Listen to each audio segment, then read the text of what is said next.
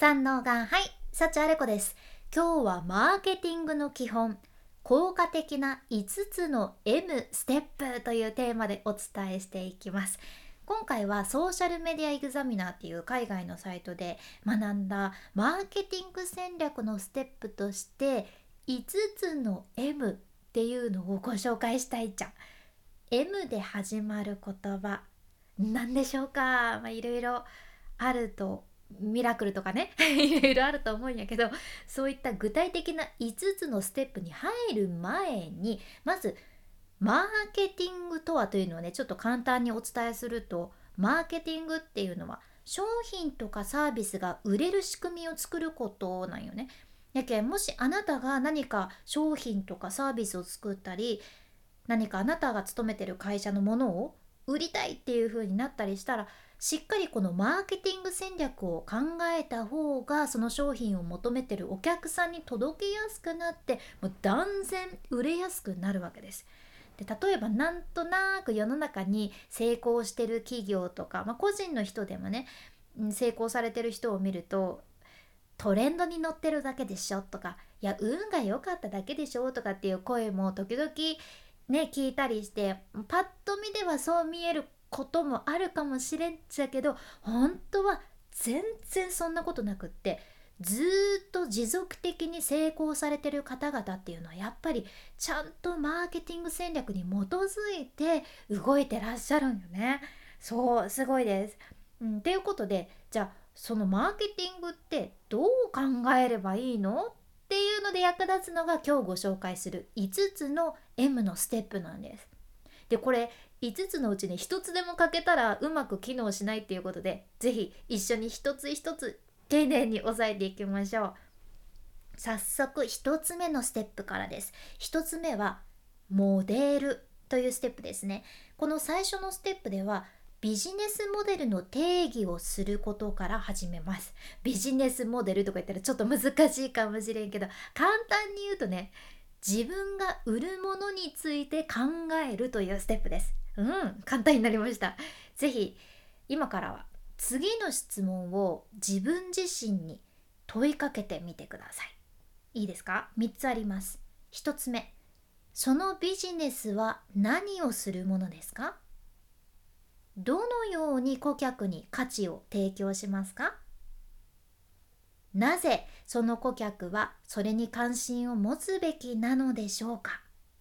この3つです。1つ目そのビジネスは何をするものですか？2つ目どのように顧客に価値を提供しますか？3つ目なぜその顧客はそれに関心を持つべきなのでしょうか？この質問があなたの独自のポジションを見つけるためにねすごく役立つんやけど売るものっていうのをねぶわーってもうたくさん選ぶんじゃなくって売るものを1つもしくは2つまでに絞り 絞り込んでシベリアンハスキーみたいに出てきちゃいました。絞り込んで競合との差別化についても考えてみるんです。で私の場合例えば今まで過去にも自分の商品ってねいろいろたくさん作ってきたんやけど、ま、例えば私がインスタのアカウントの発信をインスタ攻略というテーマに変えた時があったじゃんねそれまでは話し方について発信してたんやけどインスタ攻略に変えた時やっぱりその時って私のインスタのフォロワーさんはインスタ攻略とか自分で収入を作る方法とか SNS を仕事にする方法とかそういうところに価値を感じるはずやけんその時は話し方の教材とかね一回も紹介したことがないんですよ。絞り込んでインスタ攻略に役立つものだけを紹介する形やね。であと当時いいね周りとかコメント周りでインスタを伸ばそうっていうそんなテクニックを教えてらっしゃる方もね他には結構多かったけん私は差別化としてそういう小手先のものなしでちゃんと着実にインスタを伸ばすっていうそんな教材を作って実際にたくさんの方々に買ってもらうことができたじゃね。なのでまずは売るものを絞り込むそして差別化っていうのを考えて是非あなたが売るものをまずは定義していきましょう。では次2つ目です。2つ目の M がマーケットですね。マーケット。このステップでは次の質問を自分自身に投げかけてみてください。あなたは誰に売るんですか？ってことですね。誰に売るんでしょうか？まあ、とりあえず誰でもいいから売れればいいとかなるとそれは誰にも届かない商品になっちゃうんですよ。誰に売るのかはねしっかり考えるのが大事なんですね。だって例えば、まあ、大げさに言うと私がねインスタの教科書をもう誰でもいいからみんなに買ってほしい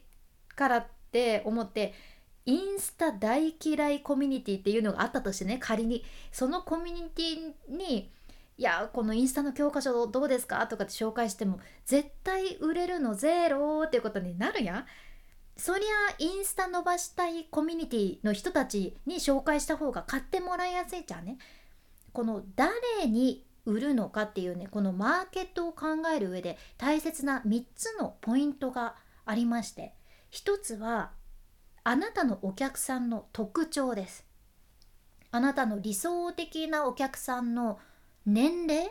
性別あとは収入はどれぐらいかどんな仕事をしているのかとかですね。これが1つ目。で2つ目のポイントが地理的な側面で主にお客さんが住んでらっしゃる場所とかなんやけどもしあなたが売る商品とかサービスっていうのが特定の地域のお店のものだったりこの地域の人に売りたいとかそういうのが決まってたりしたらあの個人経営の美容室とかねそうかもしれません例えば岐阜県の美容室に来てほしいのにね例えばこう沖縄の人に「どうですか?」って言っても「いやそんな遠く美容室のために岐阜ですか?」ってなっちゃうからね大事ですよねだからこういう場合この地理的な側面というのはすごく重要なわけです。で3つ目のポイントがお客さんの心理的な側面ですね。お客さんの価値観とか信念とかライフスタイル。あとはお客さんが所属してるコミュニティとかお客さんがどんな課題や悩みを抱えてるかとかで。で実はこの3つ目のポイント心理的側面というのがこの3つのポイントのうち一番重要だと言われているんよね。まあ、確かに例えばお肉を食べないっていうことを大切にされてるベジタリアンの人にさ「こんにちはちょっとうちのステーキのお肉どうぞ」とか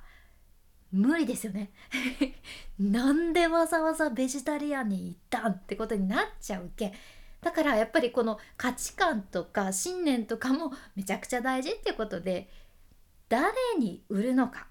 この3つのポイントを軸にぜひぜひ考えてみてください。そしてそのお客さんたちの悩みっていうのをしっかり正確に理解する必要がこのステップでも出てきます。では3つ目のステップです。3つ目がメッセージですね。全部 M で始まってるでしょ？メッセージです。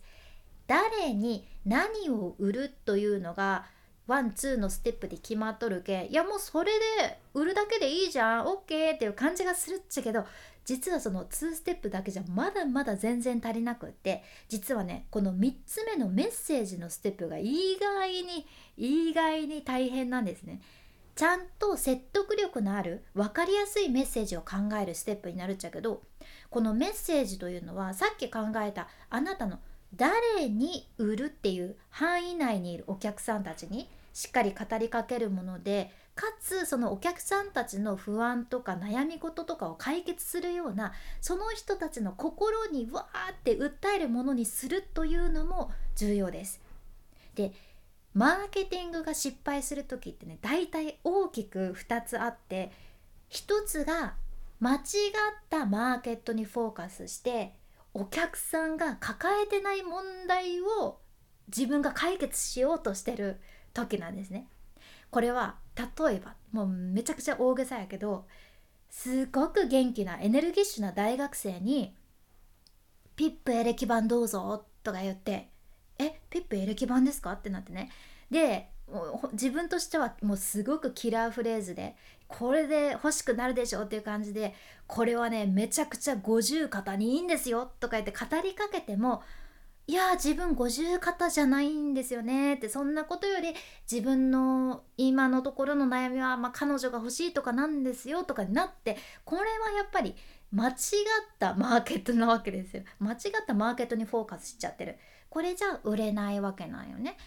であともう一つがねお客さんが抱えてる問題を解決するものを売ってるんだけれどもちゃんとその問題を解決するものを売ってるのに間違ったメッセージを送ってる場合この場合も残念ながら失敗しちゃうんですね。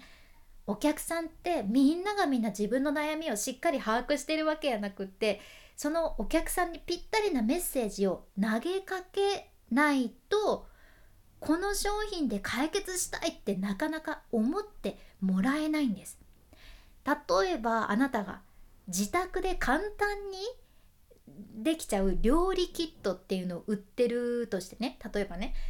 で毎日忙しいから簡単に料理を作れて時短になるものとかそういうのないかなとかって漠然と思ってる主婦の方とかそういったお客さんにうち簡単に作れる料理キット出してますよとか言ってもそうなんですね。えー、気にはなりますけどねって終わっちゃうんです。でも例えばそこにお客さんが抱えてらっしゃるその潜在的な悩みっていうのを解決するような要素とか今買う必要があるというメッセージを入れるだけでちょっと変わるじゃん。例えば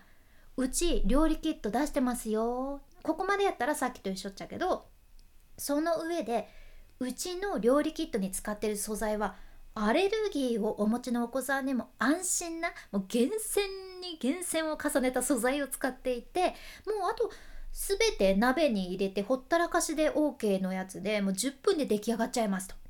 今はうちのキットを使ったことがないお客様のために実は特別に春のキャンペーンとして今だけいつもの半額でお試しいただけちゃうんですよね。でここでお客さんはえー、お試しできるんですね。いやでもずっと続けなきゃいけないとか縛りあるとか嫌なんですよねっていうそういうね感じで思われることが多いけんそういったお客さんの悩みまで見越していやいやいや半額でお試しいただいて気に入らなかったらもうそのお試しだけでやめていただいて結構ですと。それ以上お金もかかりませんと。それぐらいうちは自信がありますよってお伝えしたらどうでしょう？お客さんも、まあ、ちょっとね初めて心の中でいやそれならやってみてもいいかもなっていう風になるんですね。でこれは私が以前の下積み時代の時にねそのセールストークとかは経験積んできたけどこでお客さんがねその表情が和らぐというか顔が安心するのかが分かってたんやけど実体験でねでお試しだけでやめられますしあと絶対その後しつこい勧誘などはもう絶対いたしませんっていうのもこれも大事でした。多分今聞いてくださっているあなたも消費者として安心するポイントとして同意だなって思われたんじゃないかなって思っちゃう。これは私がお客さんだったらどうだろうなって逆の立場の時に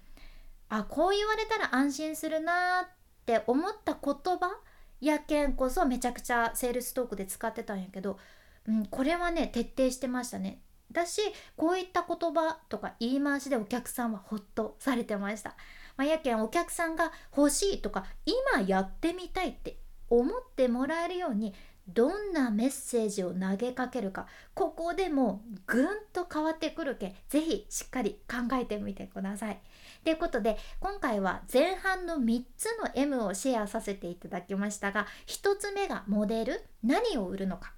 2つ目がマーケット。誰に売るのか。そして3つ目メッセージ。どのように売るのかっていうことでした。明日また続きを紹介していきますのでぜひぜひお楽しみにどうぞ。今日みたいな海外の最新情報これからもシェアしていく件聞き逃さないように。フォローもしくは無料のサブスク登録のボタンそちらが応援のフォローボタンになってますのでまだ押してない方押してました？